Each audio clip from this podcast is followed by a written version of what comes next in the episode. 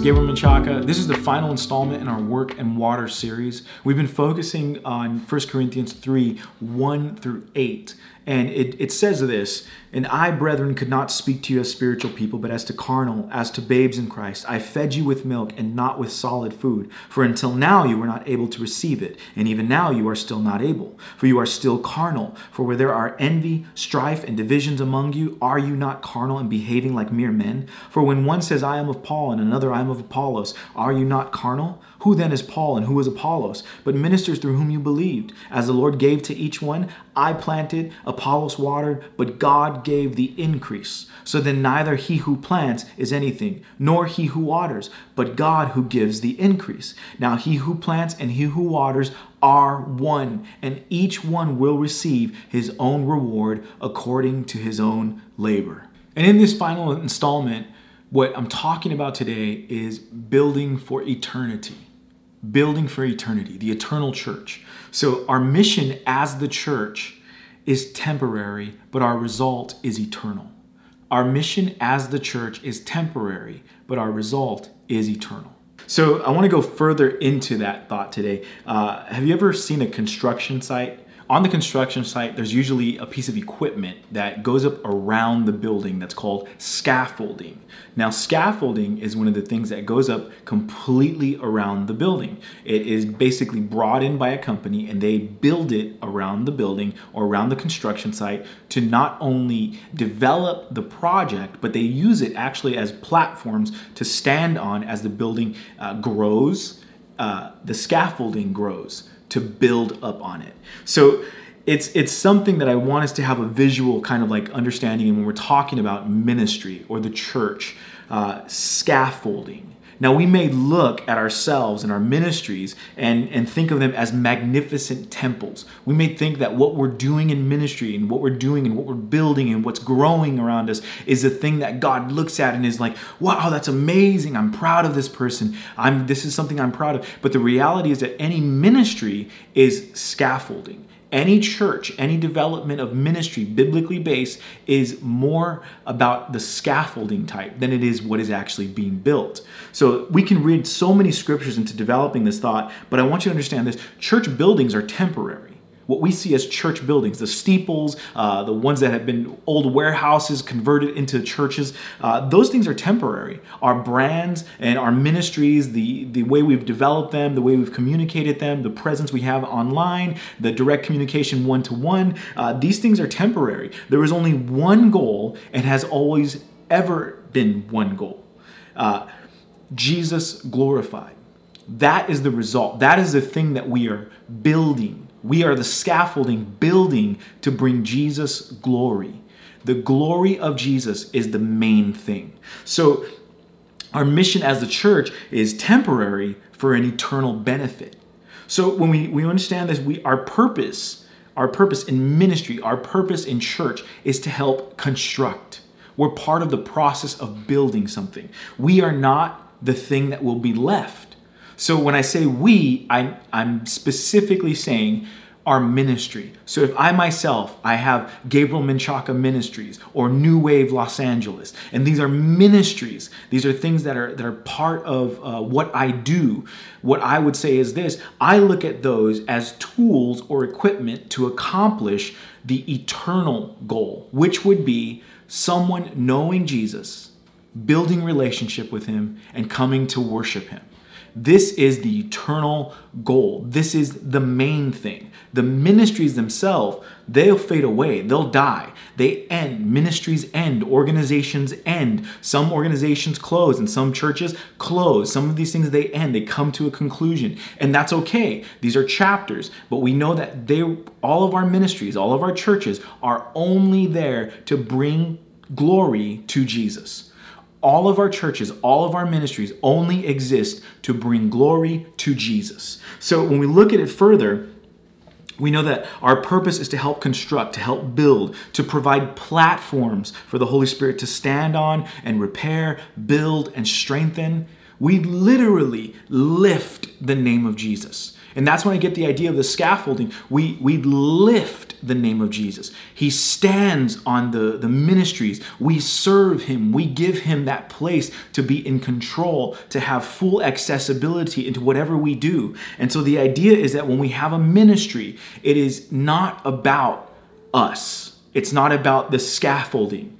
It's about the eternal purpose. And God uses people. We know that very clearly because scaffolding is something that, as the Lord builds he builds us, like he, he develops us, and He's working on us. We are the temple. We are the, the body of Christ. Uh, Christ lives in us. The Holy Spirit dwells in us. And these are all things that we can point to in Scripture. But what I want to point out is that God uses people. And the ministries or the brands or the organizations or the names, those are just things.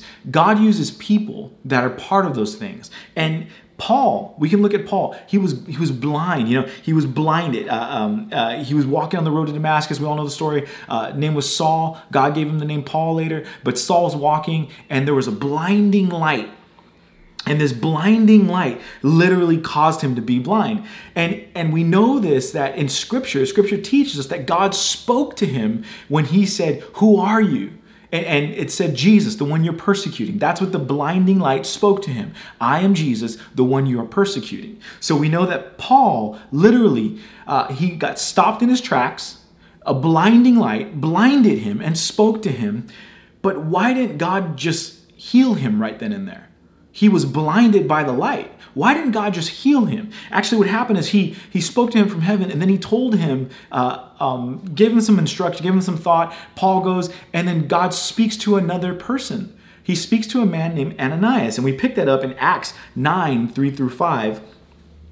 Now, as he went on his way, he approached Damascus, and suddenly a light from heaven shone around him, and falling to the ground, he heard a voice saying to him, Saul, Saul, why are you persecuting me? And he said, Who are you, Lord? And he said, I am Jesus, whom you are persecuting. And that's what happened in 9, 3 through 5. And then we go to uh, verse 17. In verse 17, it says this And so Ananias departed and entered the house, and laying his hands on him, he said, Brother Saul, the Lord Jesus, who appeared to you on the road by which you came, has sent me so that you may regain your sight and be filled with the Holy Spirit. And immediately something like scales fell from his eyes, and he regained his sight. Then he rose and was baptized, and taking food, he was strengthened. So let me explain something.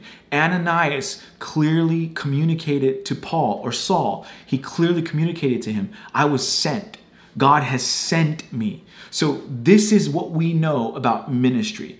God sends people. God specifically uh, gives a task or a calling, and He sends people. And, and Ananias, he was not promoting something, he was simply fulfilling the call fulfilling the, the task given to him, the service, the representation, the role. And so when we come to this idea of ministry and brand and organization, all these things that we look at, we know this scaffolding is never the main goal. So when we make it all about a brand or a name or a cause or an organization, and it's not about Jesus, we know this, we're not the main thing. So we should not be talked about more than Jesus.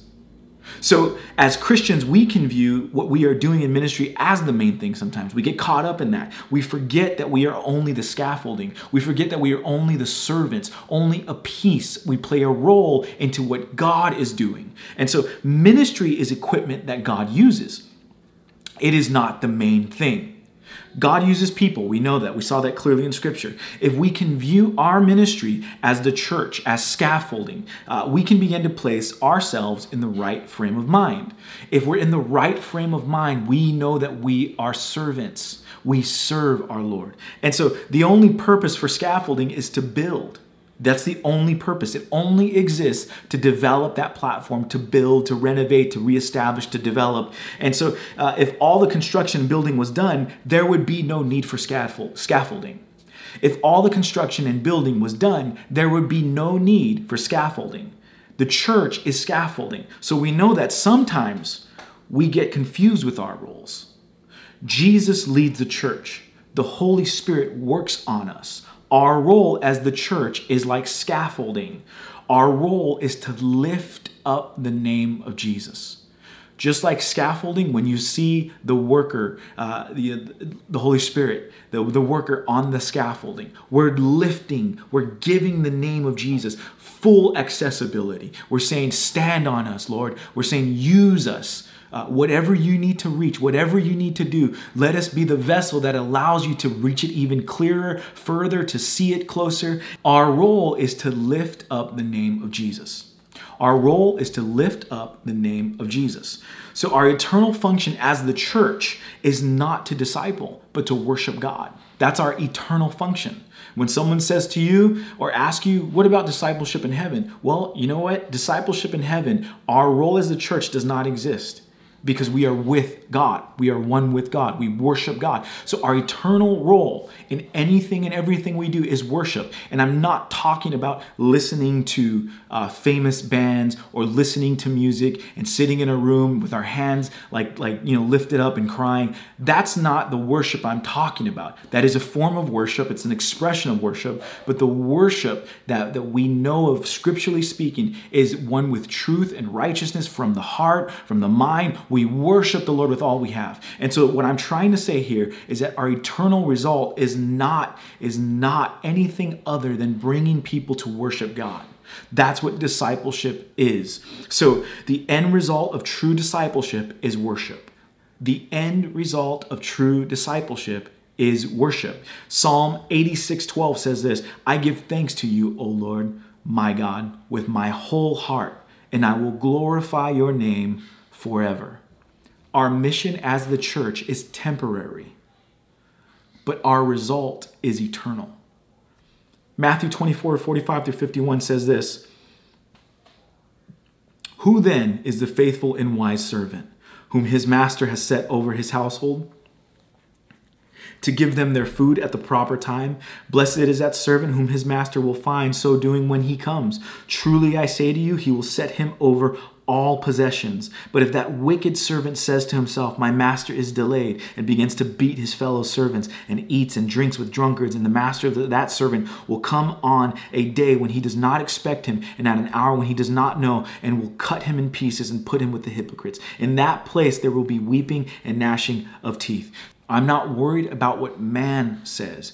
I'm worried about the one whom I serve, what he says. My goal is not to fulfill any obligation other than the one to Christ, making him the main thing.